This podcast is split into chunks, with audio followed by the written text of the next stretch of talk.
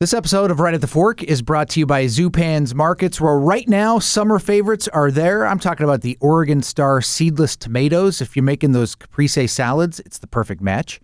Uh, local stone fruit, we're talking peaches, nectarines, cherries, and of course, Zupan's fresh stretch mozzarella. Am I saying that right? Mozzarella. There you go. It depends on where you're coming from. Certainly. Uh, pair that up with t- the tomatoes we were just talking about, or the peaches, or balsamic. Oh, so good. And also, um, Eleanor, our dear friend over at uh, Zupan's, mentioned to me their colossal scallops. They're dry packed and flown in fresh. They're the biggest in town. So if you like scallops, you want to get over to Zupan's um, and plan your summer dinner around those. Um, and their seafood and their meat departments are fantastic. If you've never been to Zupan's, you have to go. You're missing out because you're, you're talking about food. They also have a great floral design center, and now they've paired up their floral design with wine classes taking place at the Burnside location. Uh, the last Saturday of July and August from 7 to 9. You can get full details on that online at zupans.com. Right. And then down in Lake Oswego, they now have former Nel Centro and Pazzo chef John Eisenhart, a Zupan chef. And there's one last dinner available. August 18th, it's a Hawaiian style pig roast. So he's running the show there now. And, you know, uh, they all sold out pretty quickly this year with him at the helm. And so I suggest you get on that as you're going to zupans.com and checking out that news feed to get uh, those emails that give you some good deals every week. Yep. Uh, check out that dinner as well. Three locations Macadam, Burnside, and Lake Grove. And as you mentioned, always zupans.com.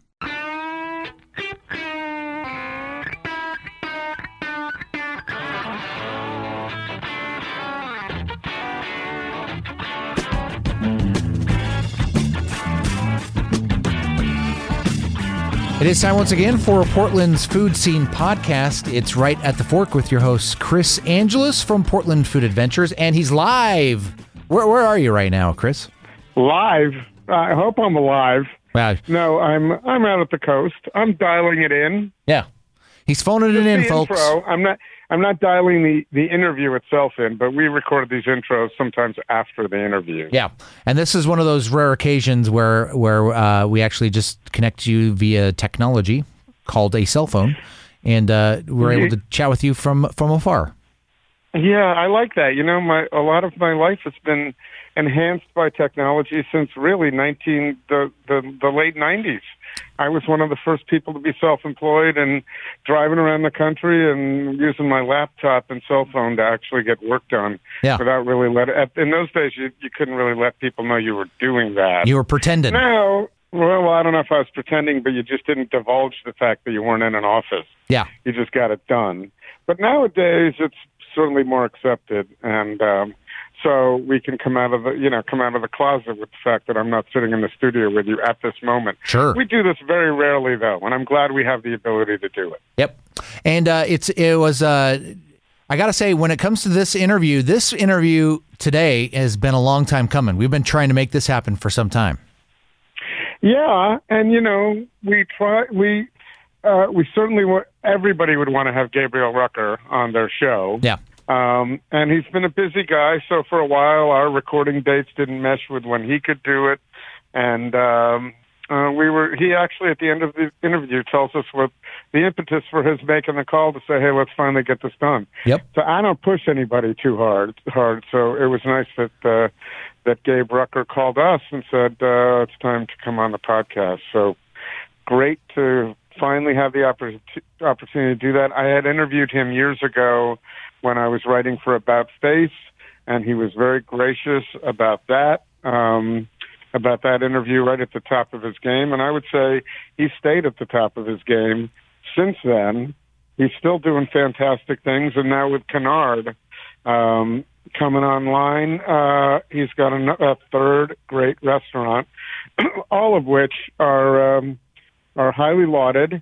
Um, the Oregonian, actually, since we did this interview, between now, then, and now, has come out with their best 40, uh, Michael Russell, the best 40 restaurants list. And I don't think there's anything wrong in Portland, Oregon with being number two because uh, Le Pigeon has been number one for many years. Yeah. It's, it's jumped back and forth. So there's there's no uh, shame in being number two to uh, a place like Coquine as well. But um, but Gabriel is certainly talented, and the new canard is a very different animal than uh, Le Pigeon right next door. So uh, it's kind of fun to hear him talk about the differences as well. Yes, certainly the, the differences as well as kind of how his life has changed now that he's got a third third restaurant in the mix. And his answer when we were talking about his uh, kind of his explaining of that was actually way different than what I expected. And I'm not going to give it away now,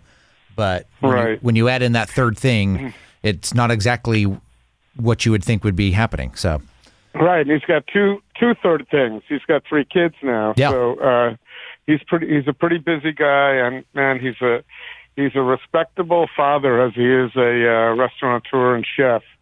Um, it looks it looks to me that he's running a, a really nice life over there. So uh, um, I have a lot of respect for the man, and uh, he's also happens to share a birthday with me. So he's Oh. in April 29th or also. So every year we always exchange a little uh, greeting, and and uh, sometimes I've gotten in there for a, a toast as well. Oh, very nice. Hey, before we Yeah. get to the interview, uh, Chris, we should quickly talk about your trips coming up this fall. There's still some time, right? Yeah, actually, we we are taking two trips, one to Sicily and the other one to Barcelona. But we have room to go to Barcelona with Chef Jose Chesa still. And uh, someone wants to give me a call, I can go over the Austin itinerary. It's also at PortlandFoodAdventures.com. Um, but I'm also uh, also have a special offer in for the next week uh, because we have a couple of objectives we're trying to reach. And uh, this trip is will be the fourth year we've done it with Chef Jose from Ataula, Jose Chesa, and um, it's really cool. We're uh, we're going to some of his favorite spots, meeting his chefs that he grew up with, some of the places he cooked. We're going to the coolest pop up you can possibly imagine uh, in Barcelona. It's a cool trip. So, um, and I view it as a public service announcement. Um, it's not an inexpensive trip. We'll try to make it a little more inexpensive, but um, but it's something that if you have the the wherewithal to do it, it's really the trip of a lifetime with Jose. You can find out all about that at portlandfoodadventures.com, right? Yes, and thank you to the audience for um, for indulging me in, in the opportunity to talk about that because this interview with Gabriel uh, was worth worth waiting for. Mm-hmm.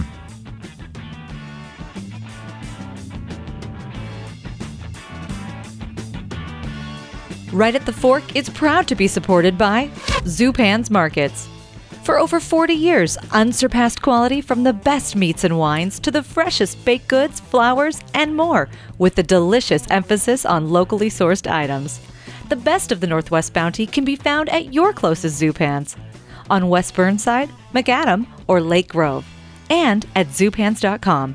Eat well, put taste first, love your food.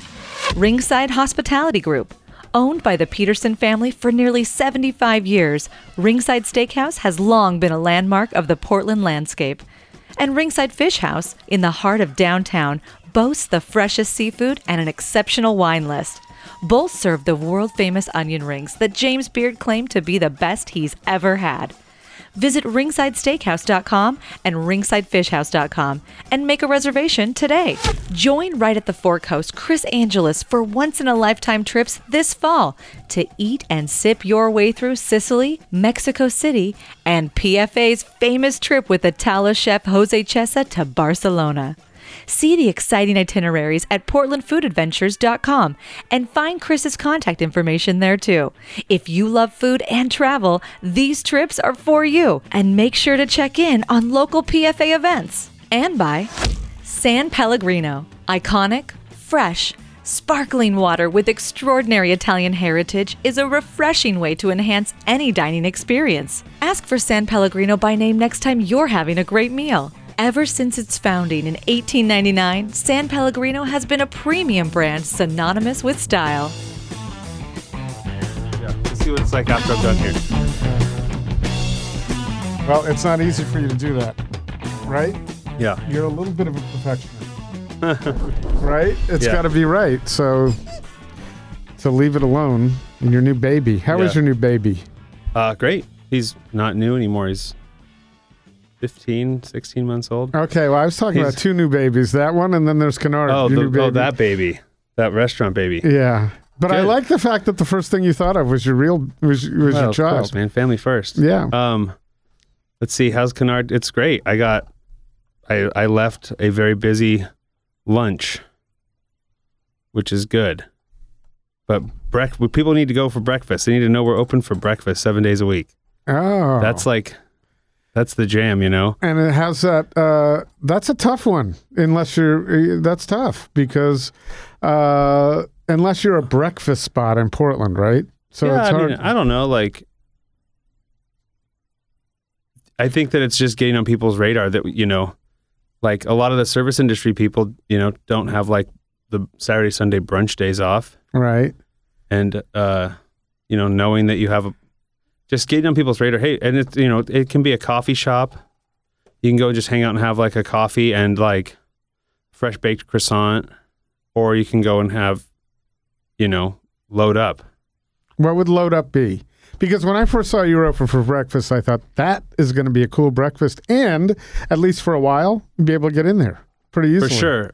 Uh, well, like nothing is. It's not like big oval plates of like, you know, the omelet with the toast and the bacon and the potatoes. It's all kind of like the same at dinner, where it's like the, the plates are a little bit smaller. So you know, we've got a killer omelet, but it's not gonna, you know, just having a a little omelet, you know, isn't gonna fill you But up. that makes it way more fun. Who wants to just order one omelet and just eat the same bite over and over and over again? This That's what I a say. You know, and it's like that. it really opens opens breakfast up to you to be able to like kind of choose your own adventure. You know. Mhm. Like uh, there's some killer French toast going on. We have a soft serve ice cream machine, and so we soak our French ser- uh, toast in the soft serve ice cream What flavor ice cream is that? vanilla. Okay. We put a little we put a little Grand Marnier in there, and then we uh, it's like deep fry it like French toast sticks Mhm. with a little toasted rice, kind of like almost like a horchata anglaise and oranges and walnuts. You It's know, the, the cool thing about your food is it's for, maybe for you it's easy to envision because you had to envision it in the shower. But when you were figuring it out, for someone like me, you start talking about different ingredients and it's hard to picture. So you have to go there yeah, to that's try been. it. I think that's been a curse, and almost. And I mean, I guess you can't say anything's been a curse because I have had a very blessed career. But if the, you know, I think that sometimes I have to get people on board. Do you still feel like you need to do that? I mean, it feels Yeah, to me that I if anybody I- doesn't have to do that, it's you in this But town. I, I think that if you ever stop thinking that way, then you've kind of lost your way. so if you just expect people to like get it right, you know, right, like my job is first and foremost is like customer service. Like, well, and- to think of the customer and not necessarily and so about like, your ego. yeah. And it's not just like, well, I made this and it's good, so you should understand it. It's, and that's, but that's where maturity, I've been doing it for, at La Pigeon for 12 years now. That's where, you know, I didn't, I haven't always been able to see that clearly. But what was your what has been your influence that has caused you to have that I don't know if you call it humility, but that insight to say it's not it's about or or once I start thinking this way, I'm in trouble. Because you did that with me once when we did a, an event a few years ago and I said, you know, I didn't think you needed to do an event. You didn't need the publicity for La Pigeon. That's what my events are. And I, and Yeah. you said to me, and I I've mentioned this a lot of times, but you said once I start thinking I'm too good for this, I, I'm going to fail, Yeah. or something to that effect. Sure. You- you're going to fall down once you think. Well, nobody likes said the same thing. nobody likes a hot shot, right? And it's like it's okay. Like like the word ego has a bad uh, a bad rap. Yeah, Like uh having a healthy ego is needed, otherwise Right. you don't succeed. But if you let if you let it get in the way, so but it takes. So you're busy as hell, right? You got a lot going on. You got three restaurants, kids, family. It takes a pretty special person to be able to step back and think, I'm not too, I I don't want to let my head get too big. I have to bring myself down a little bit. And it seems to me that you've done that. And I wonder if you think that is a large ingredient for your success. yeah, you could maybe. I mean, I've always the things that I when I you know we always look back and you say hindsight is twenty twenty.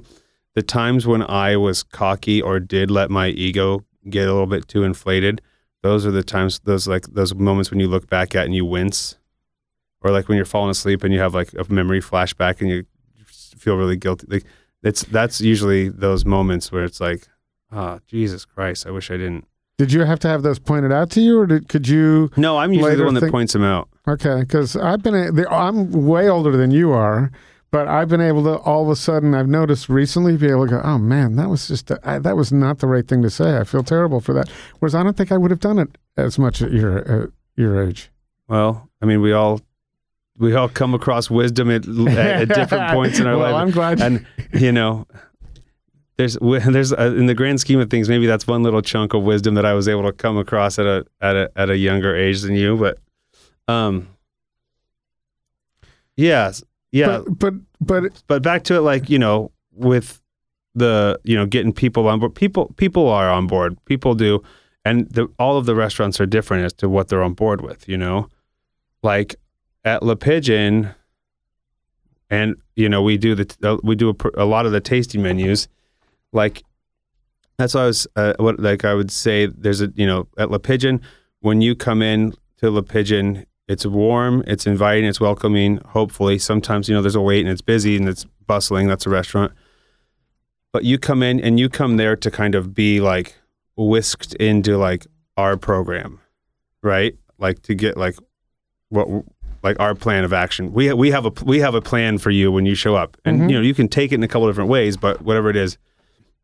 And then at, at little bird it's a little bit more like you can you know make it what you want you know we've got the bar area there's some happy hours you can go there you know having hard alcohol i think helps people make it different re- mhm. different style of dining you know because when you can just go for a cocktail like la pigeon you can't nobody just comes in and has a drink at la pigeon well now you you know. can next door. well then yeah so so now then then with next door it's like now it's like versus you walking through the door and us having kind of an idea what we want. Now it's the wild west you know?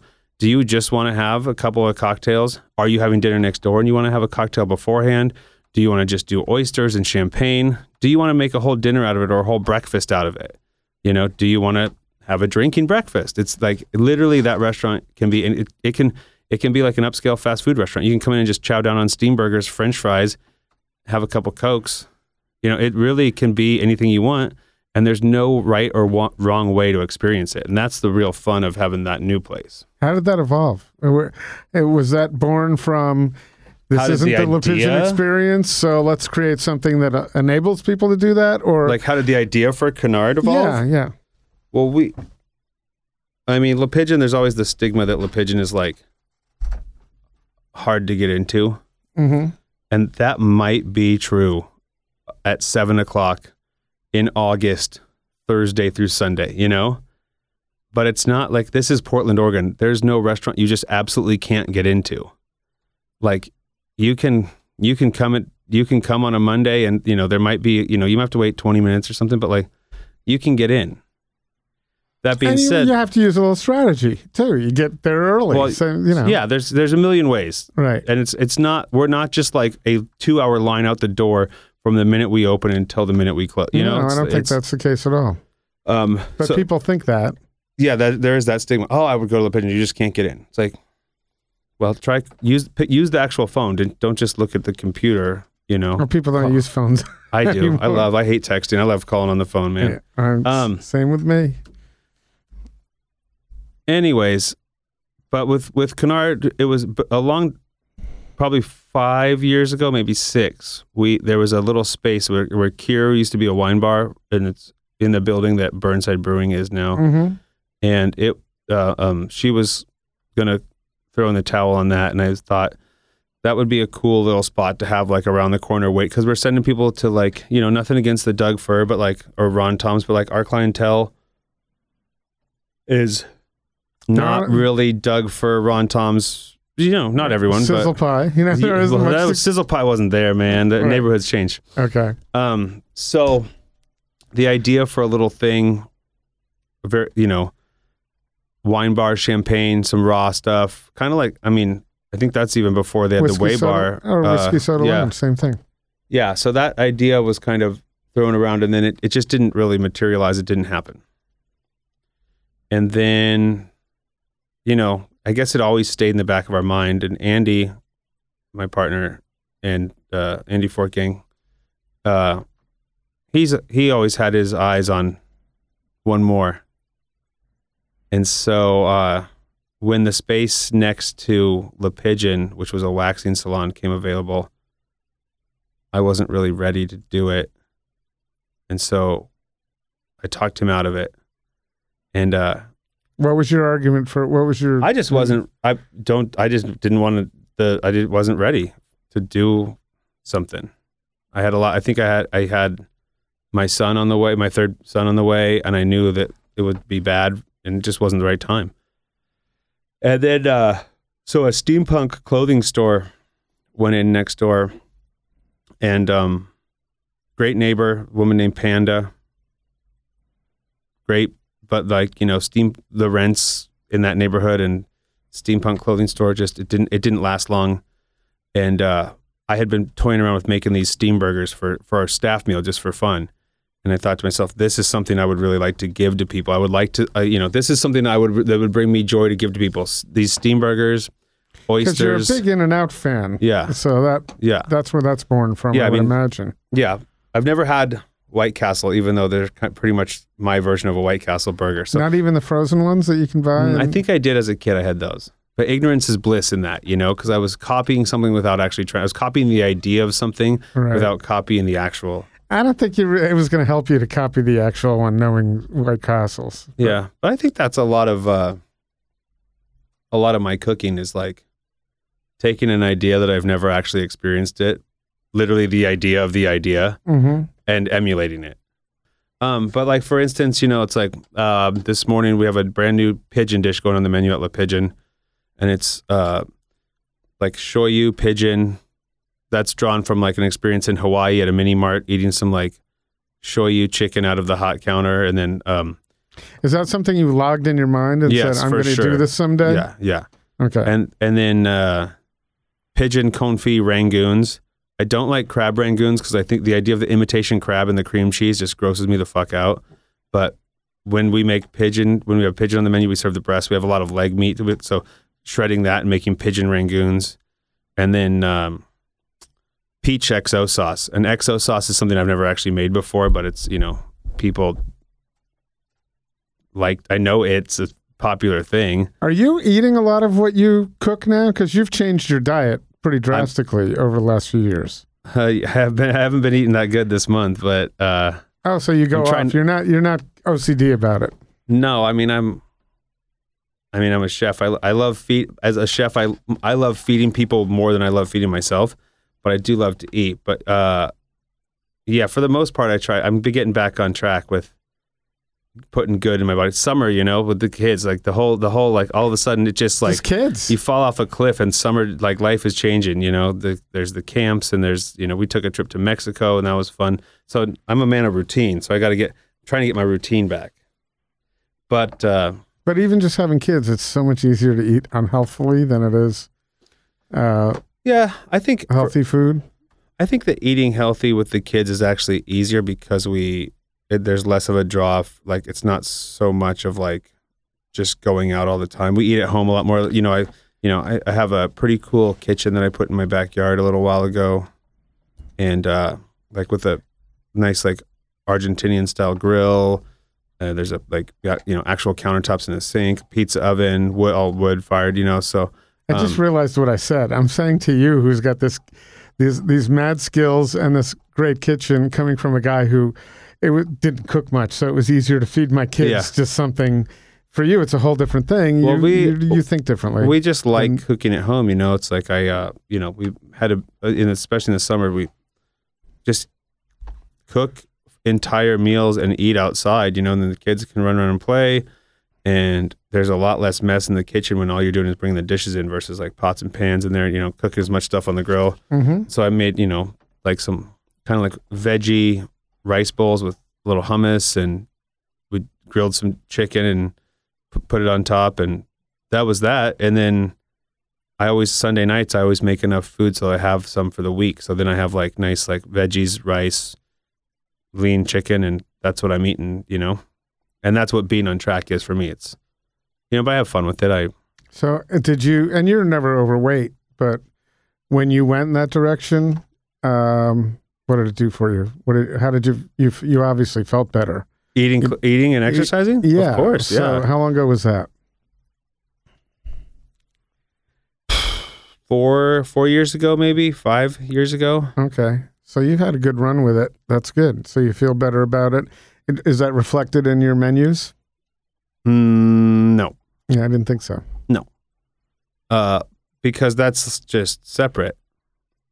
And like I make fun food, you know, like I don't. I mean, we have like a nice like veggie quinoa bowl and uh, that you can get at Canard, and that was fun. And um, you know, Marcel always has like a really nice fresh veggie sandwich and great salads going on at Little Bird. But like then there's always still like you know chicken fried trout and fried chicken vin and steak with you know uh bordelaise sauce and all the goodies.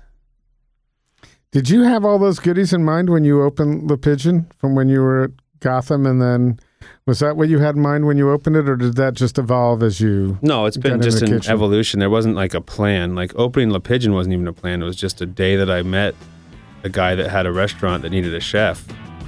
Our friends at San Pellegrino would like to shine the spotlight on dining and sipping at Noble Rot. Since 2002, the Rot has educated and entertained and fed Portland. Local, national, and international media have consistently praised their style. The restaurant sources some of its bounty from a rooftop garden. And below that, you'll find one of the best views of Portland from any restaurant in the city, looking west on downtown from its perch near where Burnside meets Sandy Boulevard. Keeping things real and delicious, Noble Rot was a James Beard Award winning semifinalist for Best Wine Program in the USA this year in 2018, and just last year was Willamette Week's pick for Best Portland Wine Bar. A great way to complement any dish on Noble Rot's exciting menu is with a sparkling bottle of San Pellegrino. Make sure to check out sanpellegrino.com to see where the best chefs in the world recommend you dine. And here in Portland, San Pellegrino suggests you reserve a table soon at Noble Rot. What were those early days of Le Pigeon like, menu wise? I mean, it's not that far off. I have a lot. I have a binder of like really old menus that's I found recently. It was pretty fun to look at, and, like walk down memory lane. Um, it's not like the idea. The ideas that are there are not that different than the ideas that are there today, but the maturity has grown a little bit, and there's. Uh, I hate to say we're able to do more, but it's a little bit more complex. And is that also because you've surrounded yourself with some great people who can help you uh, develop more complex ideas? Yeah, to a certain point, yeah. There's uh, definitely a lot of different voices in the three restaurants, which is a strength, you know, Mm-hmm. because when you start your own restaurant when you're 25 years old and you haven't had that much time to like go and experience the world and learn from great chefs. I mean, I was lucky to have some great people that I did learn from. Um, you you have to pull from the people that you hire. You know, and if I stop learning from the people that I hire, then that's another one where I'm letting my my shit get in the way. You know, if I stop if I stop opening my eyes up to people that, you know, that work for me. what are you looking for most in a hire when you're hiring someone? What's the Attitude, hundred percent. I can't teach mm. someone to have a good attitude, but I can teach them to cook. so skills? Skills aren't as important if someone has the right attitude. You have to be able to, you know, you can't. You have to be able to, you know, know your way, you know, know your way around a little bit. But if you're a, you know, hot dog in, in the kitchen and you got a, you know, shitty attitude, then and even if you're the best, you know, at searing duck or whatever, I don't care. It's not part of a team. Hit the So road. Is your uh, love of baseball somehow related to your life as a chef? Because it's team. It's It's teamwork. You can't fail as much in the kitchen as you do at baseball. You can't bat 300, That's true. but it's still it's an individual game, and it, and you know at the end of the at the end of the day, it's a team sport too. For sure, yeah. Um, that's I never thought about that. Batting 300 is pretty good in baseball. Not And- not good in the kitchen. Not yeah, 30 percent doesn't really cut the cut the mustard for successes. And it, you know that that uh, that bar has been risen too. You know over the years. So Do you feel pressure? Because yeah. when people, you know, Oh, they sure. expect the perfect experience. Uh, it's that can never fall short yeah, at I one mean, of I your feel restaurants. tons of pressure. All the, like every And how do you deal with day. that? Um. Well, sometimes it's through exercise before work. I try and exercise before work every day to kind of clear my head. That's like the the gap between the pressures of home life and work life. Um, sometimes meditation, running. Sometimes just saying, you know, like my mantra. Like when I like sometimes like I'll run like go on a run on the weekend up to Mount Tabor and like you know sit and kind of meditate for 10 minutes or something and you know i think as humans we never feel like we're good enough. I think everybody even the people that like when like the people i look at that as the most successful still have lots of self-doubt and um you know anxieties and whatnot. And i'm sure people look at me as being like oh man he's got it so good so success you know so successful. But i have those same feelings of pressure weight anxiety and self-doubt. So my mantra is when i am feeling like you know life is heavy or work you know my meditate my my little mantra i say to myself when i meditate is just you're you are good enough and you do your as good as you can. And i just repeat that to myself and it's sometimes i get myself to believe it and sometimes it's a load of hot air. That's your parents on your shoulder because you told me once that your parents were really supportive no matter what kind of game you had. They would tell you it was it was good enough and or you tried hard and, and yeah yeah yeah they're super good at what you supportive yeah. And I think that that's very important because when so, you can either not care about your kid or you can be really hard on them, and they found a balance. And it seems like you probably found that you found that balance professionally, and you need it as a parent. trying yeah too, yeah man. yeah I'm try, sorry. trying it's you know but there's you know i mean shit the better the better things get the more you got to deal with you know it's like the more just the more you pile on the more chances you have for something to come up and not have it be a perfect day Exactly. but it's you know it's easy it, you play it safe. You don't have as many things going on.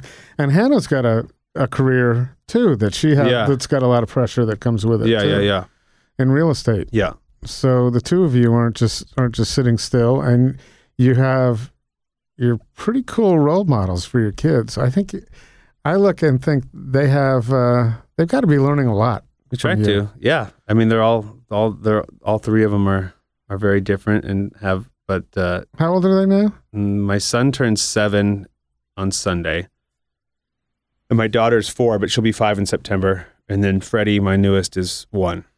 Okay, so when we did that interview in About Face, that was the day you found out your daughter was going to be a girl.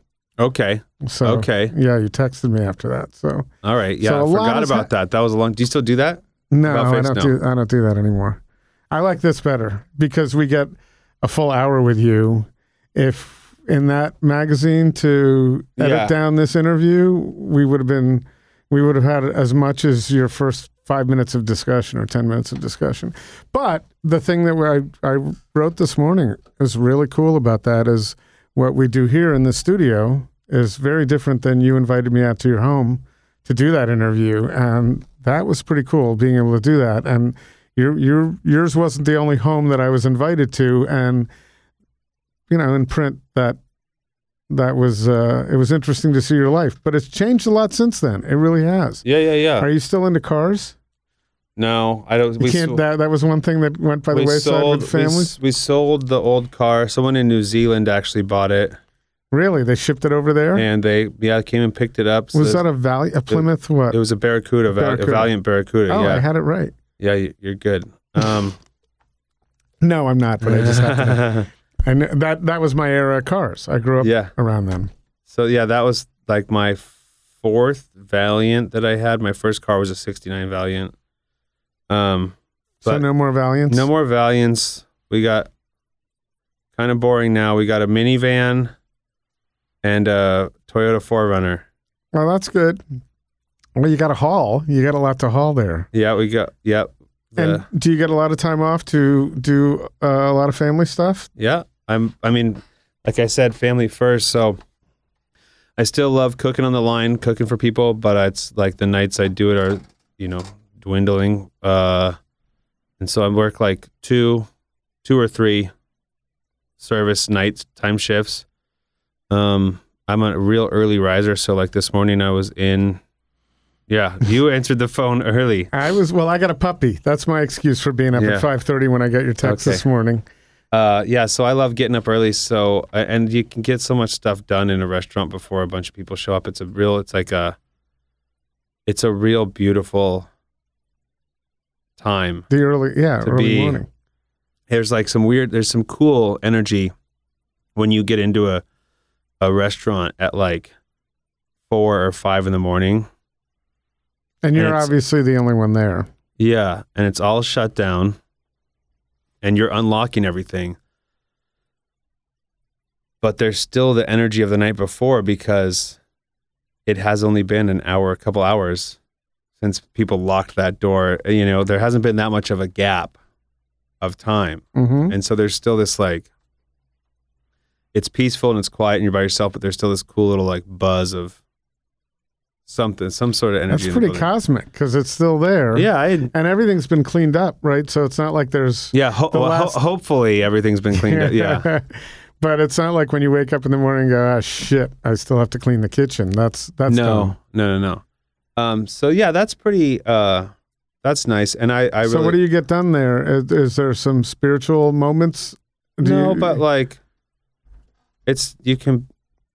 It's a nice time to be creative, you know, like because with the minute that things start happening, you start getting asked questions. Your phones, you're getting text messages about orders and about things you're having to do orders, and if you can, you know, having a little couple quiet moments by yourself, like that's how I, I started doing my Mondays now, because Mondays can be kind of like, you know, I take Saturday and Sunday off, so Mondays, you know, it's like discovering what's been going on over the weekend. So if you, I start my Monday a hell of a lot earlier now, and I just kind of slowly, I can jump right out of bed, but I kind of just slowly immerse myself into the day and what's in the walk-in and what order do I need to play. You know, there's a lot of orders and stuff to get things going on Mondays and setting myself up for the week. so you're still doing a lot of the ordering, Uh huh. most of it for the But week. no, or- I mean, not for all the restaurants, but I but for pigeon. Uh, actually, for Canard, I do Monday big orders, and then a lot of the like you know truffles, mushrooms, and stuff like that. I'll I'll still handle ordering. So, um, do you are you taking in the vibe of the restaurant by yourself because they're usually they're all pretty crowded all the time. So to be the only one there is is a Yeah, it's nice. You know, like yeah, like I said, it's great. you. Yeah, you put on usually put on some pretty mellow music and just kind of what kind of music are you listening to? Because you, you uh, when you were younger, DJing was your thing. yeah, yeah, Correct. yeah. I still listen to a lot of trance music when I exercise. Like the I like the '90s like trance music for sure. Mm-hmm. for exercise. Uh, and then um, when I'm at work, ooh, anything, you know, it just dep- it just depends. A lot of times I let the other all the other kids pick the tunes. You're you're referring to them as kids now. Was What's the- that? They're the kids. Oh, sure, they have been for a long time. So you're the el- you're the elder statesman then. I'm getting there. So how do you feel about the um, all the accolades that you've had? A couple of James Beard awards. Uh, Sure. Yeah. How does that? How Super, does, super, super fucking blessed. and uh, you're also talented to do that too. It's not just a blessing. It's you had to work really hard to do that Yeah, and smart. Right? There are a lot of people working very hard who have never even been So- nominated for a James Beard award. yeah. So I think that, um, but I, but that being said, that's a good point. You know, and that's where the the blessing comes in. There's a lot of people working really hard that have never been nominated for a James Beard Award. I am lucky to have had the luck. I had the luck to be to put me in to have you know to put me in contact with Paul, who had a restaurant called Colleen's that needed a chef, and have him meet me and say, "Sure, I'll give you a shot." that was the luck, right? That I got the, this connection. But you know, everybody has a chance. It's what you do with it. And I was, you know, I seized the moment. And what did you do to seize it? So, what separates you as a guy who's, you know, at the pinnacle of the Portland food world? No one could argue that, you know, if someone was going to say, who's the most prominent chef in Portland, you could have an argument, but you're going to be in that argument. You're going to be in that discussion every time. thank you. And I like the fact that you just kind of nodded and said, I'm not so, your, your body language said, I'm not so sure about that. That's awesome. But what do you think separates you from what, what, what allowed you to, to exceed to that level that, that others may not have been able to? Yes, there's luck involved, Well, but there's also, there's an ingredient about you. There's something in, internal. So when I when Pigeon first first started when in 2006, I was 25 and more cocky than I am now. there's still some cockiness there, you think? Well, you got to have a little bit, Yeah, right? no, You- I mean, just- geez, do you got to stay competitive. I know, I'm just kidding. Um, but I was fearless. Was not afraid to do or try anything. And at that time, um, I, you know, I yes, I am good at at what I do. I'm good at cooking food. Not every day, but I do my best. And some most days, you know, I'm lucky to have things work out. But I had, I think that one of the that fearlessness and you know some good foundation of talent. And then, um, you know, at that time, my right hand man was Erik Van Kley. You, you know very well. And he was a little bit more of a voice of reason. He was a little bit more mature at that point than I was. And he really was like, I think we were a great one two punch for that first year. hmm And um, that dude is like wildly talented. He also had way more like actual real restaurant cooking experience than I did. Like he had like been around the block and like cooked. You know, I was like kind of a fake it till you make it person. I still feel like I am, but That's, um, you're still faking it. Good. Keep and faking. uh, and and and so like that kind of like, hey, that's wild. I you know just that that that that that one two punch of us and the restaurant used to be closed on Mondays and Tuesdays, and we would on Tuesday we would go in and we would just sit down and talk about what we wanted to make, and it was like this super you know age of wonderment and excitement, and nothing was played out, and and you know because it was all it was just everything was exciting.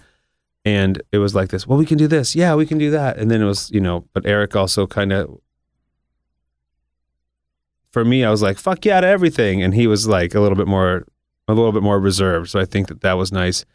And then, uh, you know, a year later, having Andy come on board and, uh, you know, a good chef's a good chef, but you gotta, you gotta have someone that knows how to, you know, get people health insurance, pay the taxes, uh, do the numbers. do too. just That's all of the stuff and it's funny you know i feel like you know that's the, like without without a partner like andy there wouldn't be a little bird there wouldn't be a canard and there probably wouldn't still be a le pigeon because you know i wasn't in the headspace to run a real business i could cook some food cook some mean food and i could manage people and you know handle the kitchen pretty good but like andy came along at just the right period of time to like shore things up and that's you know I don't know if my maturity will ever catch up to his, but it's slowly we're inching closer to each other.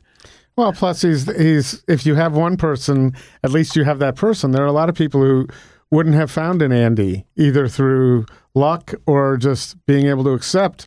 I'm going to bring this person in as a partner. I mean, it's well, I mean, at that point, yeah, and the idea I didn't even have any idea. No, no one had any idea in Portland like how awesome he was at like writing a wine list, and just you know, it's it's one of those things I think that we've talked about. We you know we our our relationship is pretty awesome, and we you know we're both married, but we have like our relationship we treat it like a marriage too, and it's worked fabulously for twelve years. But I think that he feels like I'm incredibly valuable to him, and I feel like he's incredibly valuable to me. And I think that that's how you make it work. But that's you know that's the real nuts and bolts of you know the evolution and how it how Le Pigeon would probably would have been a flash in the pan if it wasn't for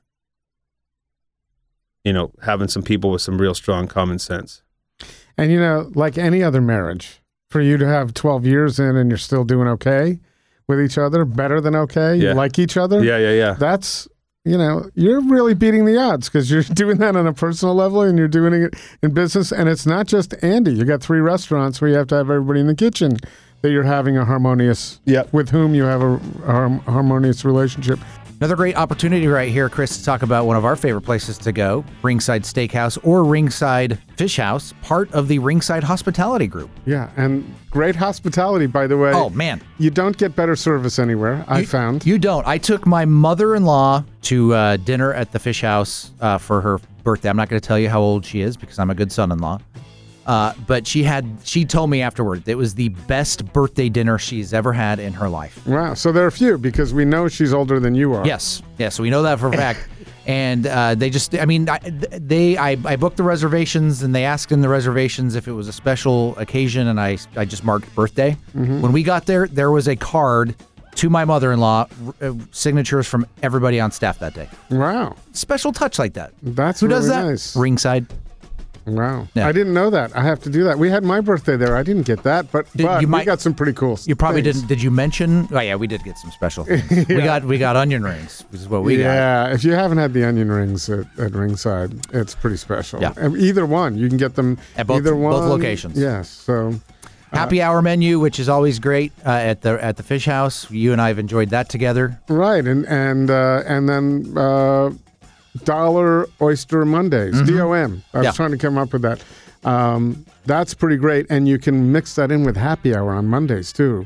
And Yeah. then Sundays all day happy hour. which is pretty sweet. So- At the steakhouse on Monday nights, you got the special deal on the uh, prime rib. which is yeah, thirty-five bucks for prime rib, and I suggest a little upgrade to the lobster mashed potatoes on that. I, I introduced my mother-in-law to the lobster mashed potatoes, which is available at both locations. You're a great son. Oh man, it's it's like it's life changing. All you need to know uh, as an as a son-in-law is ringside, and you're set. So true, so true.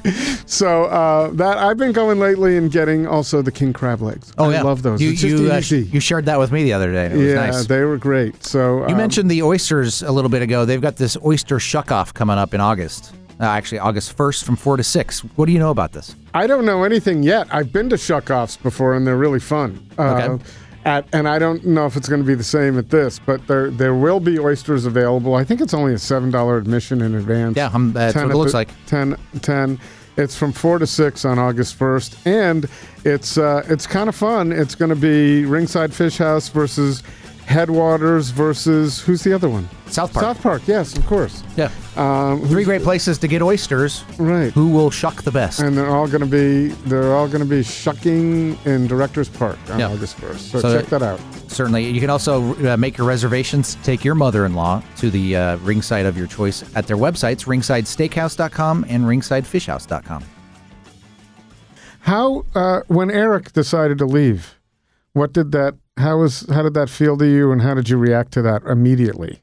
Well, I mean, I was, I was happy for him. He was going to do his own thing, and you know that's if you That's are what you chef want. and you have someone work for you for a long time, and then they they leave to you know I will always want someone to move to leave to go forward, not leave and go backwards.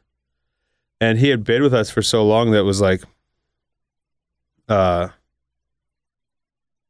there's always you know look for signs for like hey okay it's time for a change you know so i looked at it as like good great happy that you're moving forward and then okay this one person and his energy has been with us for so long and it, we're gonna miss it greatly but let's make it a positive thing and let's just you know bring in some new energy and get some new life in And I would imagine that's a fun endeavor for you because you've got some. A lot of people want to work at your restaurants. So while it's a it's challenging in this market now to find good talent, you probably have a better better shot at some of the good talent than i do feel Mhm. yes i do feel pretty lucky it, we we are able to attract really good cooks and it's you know you can have all of the awards on your wall and all of the you know be you know badass food but if you treat people like shit they're not going to want to work for you being able to attract good cooks is great being able to cook good coo- cook or keep good cooks then that's that's a skill oh, I think and that, that's just you know especially in in a in a market where it's tough to even find them, you don't want to spend a lot of time yeah i'm much more into speed. into a harmonious kitchen where people are laughing, having a good time, and getting along, than you know being made to feel stupid, yelled at, and told that they're not good at what they do. Isn't that kind of going away? I, I, I, I guess I don't know. Yeah, it's never been my. It's never. It's You- never been my jam. Uh, because I one of my you know one of my philosophies has always been if, if people are having fun doing doing what they do, then it's going to be a better experience for the guest. hmm Well, I know when we go to uh, with uh, Jose to Spain, Yeah. and where he used to work uh, Can Jubany out in the country, the kitchen has this incredible view, and not that the guests don't, but they have smaller windows upstairs. The kitchen has this full glass on view, and their philosophy is, you know, they're working hard, and if they have a good experience at the restaurant, same thing. So, nice. you know it's not all about the view but you know and then i think a lot of people think they're running a good show and having fun it's like you see in dating profiles i like to have fun and i do this and i do that but then in real life they're not really acting like that so Yeah, you yeah, have yeah. you have to walk the walk and not just Yeah, that's true. Maybe I mean, hey, I, I do my best. and and it's just a natural synergy right you don't you're not planning social uh, ideas and here's how we're going to get along it's got to be organic Yeah, yeah, yeah, yeah. So, and that comes from a passion for cooking that everyone has. Yeah, I mean, I'd say that. Sorry, man. No, you were up at, I know you were up at least at 5:30, Yeah. so that's cool. Um, I would say that for me, like some of my biggest like stresses in work and life comes from when that synergy is when there's something missing in that energy with with my employees. If there's a you know, and how do you fix that? mm, try and talk to people, you know, and be open and you know, So if there's a bad cog, you you recognize it pretty. I guess it's pretty easy to or recognize. Or someone who recognize. I just recently had someone that they you know something wasn't going well with them, and they came and talked to me about it. I respect the hell out of that, you know. and then so If you have the what was I'm just curious what their problem with you was. Well, I'm not going to talk about that in a podcast. Okay. And it wasn't. It wasn't. Maybe it wasn't necessarily a problem with me, but it was a. It was a problem that was oh, their life at work. problem. No, Oh, just at work. A work problem. Yeah, but, But those uh, are going to happen. I mean, come on, man. You're running a complicated, three complicated machines over there. Uh, not over there, Yeah, but yeah, around yeah. here, around here. Those things are going to happen. They Sure. can't run. They can't Well, run like a top all the time. no. But that's what I'm saying. That, but that's what that. Those are the. Those are my hardest parts about being a chef. Right. It's hard to be everyone, everything to everyone. But you know, it can't be a perfect world. So if I was to ask No. you what you would just fix tomorrow, if you could, it's probably a tough answer because What would I fix tomorrow if I could? professionally, I mean, the first I would say I'd say more butts in the seat at lunch and breakfast at, Con- at it. and Little it's, Bird. A, it's a sales issue. I mean, we're yeah, we we you know, uh, I definitely want to see. I'd like to see more people in uh, Little Bird for lunch. Uh, the menu's really great right now. It's nice. You can get you know, it's not as heavy as it used to be, which is wonderful. Um, the team is great, and then that bre- uh, breakfast from you know eight in the morning until noon at Canard. All right, we got to fill that. Yeah, I mean when it hits, it hits, but you know, and it's hard. So we're doing it seven days a week. Yeah, that's a, what kind of that was a hard. Was that a hard decision to be open seven days a week? All my places are open seven days a week. Here's a guy who Cort who's yawning, and he, he's saying yes, it's it's okay to be open. So, do you need a day off? Do you need some rest? You well, No, you take get Saturday it. and You Sunday get off, Yeah, yeah. you get it off already. That's enough for you. Do you think that's going to be enough as you get older? You're going to start. Is that going to become Friday, Saturday, Sunday? I don't know, man. I haven't thought about that.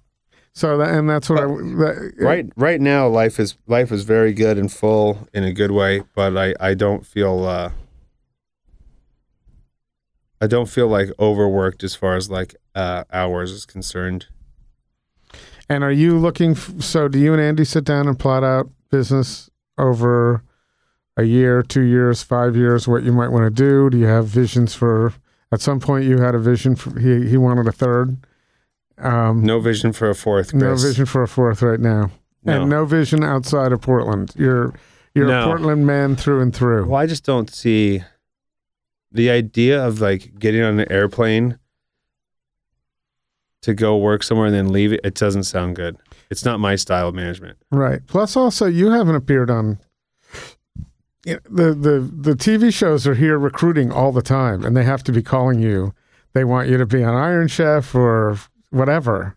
You don't do those. I haven't gotten calls for that in a little while. I used to get them all the time, but Why wouldn't you get? Why? Why do you think that stopped? I would maybe I said no too many times. Yeah, that's probably it. And why'd you say no? Other than the standard answer would be it's not my jam either. But um, no, I don't know. Uh, I don't know. Maybe I would do it now. It was always I was always just ha- worked too much. Like to go and just do like a top chef or something like that. You got to take a, a lot of time off to, you know, go Right. do that. Are you are you a competitive sort in that way? Like, would you want to Yeah. take uh on some of your uh, some of the the chefs that you know in Portland, some of your friends, and get into a competition? I think food competitions are weird, though. Uh, I mean, if no, if you're trying to sell me on like a no, I'm not. I'm not running food competitions. I just, for the most part, though, I just I like cooking at the restaurants, and the way I look at it is anything. It's like I love being at the restaurants. I love being with my family. Anything that's not that takes away from where I want to be, and it's got to be one special fucking thing to. you think your kids are going to want to cook, My daughter does, my son doesn't. but he As of doesn't. now. yeah, as of now, things change. He's only seven, but my daughter, like my daughter, she'll come in and hang out in the restaurant. For, she'll be she'll spend like four hours in the basement, helping the girls roll out dough, getting like making little fake donuts with pasta dough, sweeping, mopping. He's saying behind you, yelling corner when she walks around. She is fearless. wow. She's only four.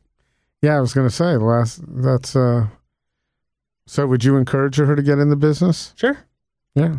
I mean, Why- she's got a great leg you? up. If you know, with yeah, And do you have any? uh It sounds like you're living in the moment. So, if I were to ask you, is there anything, any goals you have that you haven't accomplished yet? You're you're fine where you are. goals that I haven't accomplished. I think that's telling that you can't even think of it. It's not in your mind. Um. Well, I mean, it's this is kind of it's not a stock answer, but I mean, Le Pigeon I feel is in the, you know one of the top restaurants in Portland, and I would like my goal is to keep it there, and Little Bird is consistently, you know, up there in the top, and you know, to keep that there, and then we'll see what happens with Canard, but you know, that's the goal is just staying kind of towards the top of the heap. That's rough too because you got a couple of things working against you. You got much working for you, but you got a lot of talented people out there. Well, there's always a new- thing. and then there's always the should let's give it to somebody new. There's right? always a new uh, younger person with more energy and more, you know, creative power. And you know, I do feel really good about the fact that, you know, for 12 years we've been cooking dishes with no repeats at Le Pigeon, and it, you know, yeah, and we've been able to grow. that's pretty insane. but uh you know staying staying staying somewhere towards the top of that heap of you know because having people come from out of town because they heard that we're you know one of the best in the city is great How many? What percentage? Do you know what percentage of your clientele comes from is local and what? a lot a lot of a lot comes from out of town Yeah, almost every time I've been there, I've sat next to somebody who's in from New York or someone you know. But you you get that in a lot of restaurants, but almost always. Yeah, yeah. When I've been to your lots restaurant, of lots of out of towners and so it's um, good for business Yeah, I would think so, and it's good. You're helping a lot of other businesses in Portland too, because you're creating headlines and people are coming Yeah, out yeah, just to uh, to have your food. Um, are there any young? You talked about young talent. Is there anybody specifically that comes to mind that you think is awesome that we ought to be looking out for that you know of, either in your own restaurants or elsewhere? yeah i mean i mean everybody i feel like everybody that works Yeah, it's hard For not to is- mention everybody. is pretty awesome. But uh, the young woman Marcel, who's over at Little Bird, I think is doing a great job. She's pretty kick ass. She doesn't, you know, doesn't take no bullshit either. Um, and uh, the team at Le Pigeon is just rock solid. We've got uh, Christopher, who's been with me for a long time, and Zan, who's been with me forever. They're just you know rocks.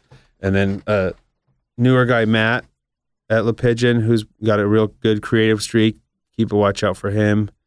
And then the team at Canard, I you know um, my my my CDC at Canard Taylor. Uh, got a job as a prep cook at Le Pigeon by bringing his son to the interview, and I was like, "All right, I like that. Priorities, good deal." He did a little research. He knew, he knew what you were all about. And then uh, you know he's just I'm I'm learning a lot from him. He's got he's got me like using striving to use uh, Excel and get a little bit more. I thought you were about to mention an ingredient. no more computer.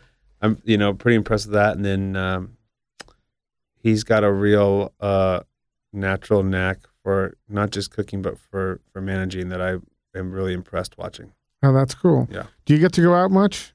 Are you going to many other restaurants? Because I get, you know, for years when I would ever, and I ask many chefs this, where their favorite places are, invariably, the the the counter at Le Pigeon was the first thing, the first thing out of many chefs' mouths. Are you out eating a lot? It doesn't seem like you I would tried be. to. Um, I I do like to go out and eat, but we you know with the kids and stuff we cook a lot at home. Um, But do you get a date night with Hannah where you get to go out and yeah, we just had sushi a little while ago. Um, we usually go to like more. Well, we li- we go to Coquine. We live on right pretty close. hmm Um, I like Tusk for brunch or like like three o'clock. You know, two thirty, three o'clock on the weekend afternoon. hmm Um, what else do we eat at a lot? We've honestly just been enjoying like going to um some of the food carts in our neighborhood and with the kids, you know, riding the bike and stuff. And um, I went and checked out OK Omens recently. That was cool. It was like one of their first days. That was Mhm. neat. Um, I like It's a little different there. than Cafe Castagna, I would think. yeah, All right. So how are the Giants doing? I haven't been paying. I've kind of backed off of baseball in the last month because the Mets suck so much. They started. the out- Mets came out of the they came out of the gate like the team to watch, right? They had those. They were eleven and one. They're now they're now the worst team in baseball already. But before Yeah. the All Star break, What happened, man? their pitching just went south. Everything just uh, without Cespedes. Oh, is, is he out? Oh yeah, he's been out. You know, Syndergaard's been out. And But now they're talking right? about getting rid of Degrom, Yeah. which is he's got a 1.7 ERA right now. So yeah. that sucks. Well, How the are Giants, could take doing? him. Yeah, We of course the. Giants could. They've taken Beltran in the past, and Uh, Yeah. They're doing all right. They're hovering uh, about. I think we're like three and a half games back. oh, that's not bad. No, no, no. The At national, the national, the National League West isn't like. We'll see what happens. You know, we got we had some pitching issues too, and so we're just starting to get healthy. Yeah, well, at least you've had. Yeah, all I can say is you've had a really good decade. You know? Yeah, So we. I know that's been nice to be able to enjoy to be able to uh, uh, have that happen in my life. Yes, is that? And I had I had it happen when I was 11. That's when all the good stuff in New York happened. But really Is that like stuff. in the early '80s or the late '80s, oh no, thank you. But it was the late 60s. the late '60s? Yeah, so 69. The Mets, the Jets, and the Knicks all Oh. won one year when you're 11 years old. That's pretty cool. That is a big. That's big. Yeah, and the Rangers were in the Stanley Cup that year. So it was a four all four teams. Yeah, the Yankees, man. You got it. Too bad you're not a Yankees fan. No, no, it's very good that I'm not a Yankees fan. So I'm happy about that. So are you uh, any other sport? We don't have baseball, Major League Baseball here. Well, they're What you talking about getting it. What do you think? You think we're going to get it I would love. I would love for that to happen. more than anything? Would you Would you prefer it's National League or American League? I'm a National League fan, but I think I want. a rivalry with the Mariners would be good. I, would rather have American League because then I can stay a Giants fan. Yeah, well, you I mean, I would say- stay a Giants fan, but then I would. It would it'd be much less conflicting uh, because I would have to be like root for Portland. Because Yeah, I, I, I mean, I, I do consider myself a be both. Portlander now, Yes. So, are you any anything? Are you a Blazers fan? Do you care? big time. Yeah, Oh, big time. Okay. I never even cared about basketball. I mean, I, I and I go Bay Area sports all the way. I, I'm big. I, I root for the Timbers and uh, the Blazers. But we have to have baseball. It's not the same without. This is the perfect baseball climate too. It's yeah, no, it's it'd be amazing. Yeah. So I hope they succeed. I don't. yeah. I mean, who who would come up here? The A's? Is that what? Or, No, they're or talking about the A's or Tampa or yeah, they're not going to get a, a a team from scratch, but um, No. Yeah, it, anything anything would be nice. I was so this disappointed. city would do so well for the A's. They for any baseball, I think it's you know they get behind their sports. People would say it's not a baseball team. Well, of course, I mean a baseball town. Of course, it has never had the opportunity to really be a baseball town. I mean minor league baseball, but that's not the same as majors. Yeah. I just took my kids to see their first, or maybe it was my first Pickles game two weeks ago. hmm Man, that was a blast. Was it really? It was. Have you been? no, It is fun. Pe- It was packed. I haven't been. To, I I want to go to the Hillsboro Hops games too. Yeah, yeah, yeah. I'd like to do that. That's uh, I haven't done that. Have you taken your kids to a Giants game? Yes, not the newest one, and not. I don't think my daughter. I know my son has been twice, maybe once as a baby, but they would hate it. Too slow. Yeah, like I watch sports at home, and it's like, Dad.